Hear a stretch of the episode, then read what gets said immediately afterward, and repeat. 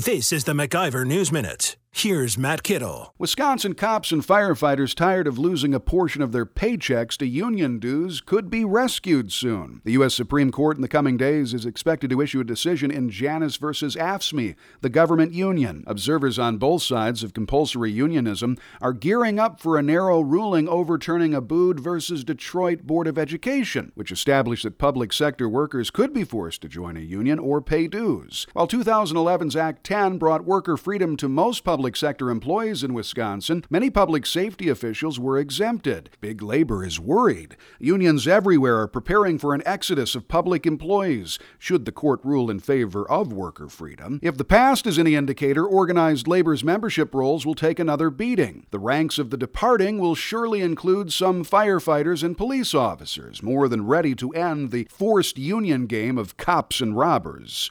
For the MacIver News Minute, I'm Matt Kittle. For more free market news, log on to MacIverInstitute.com.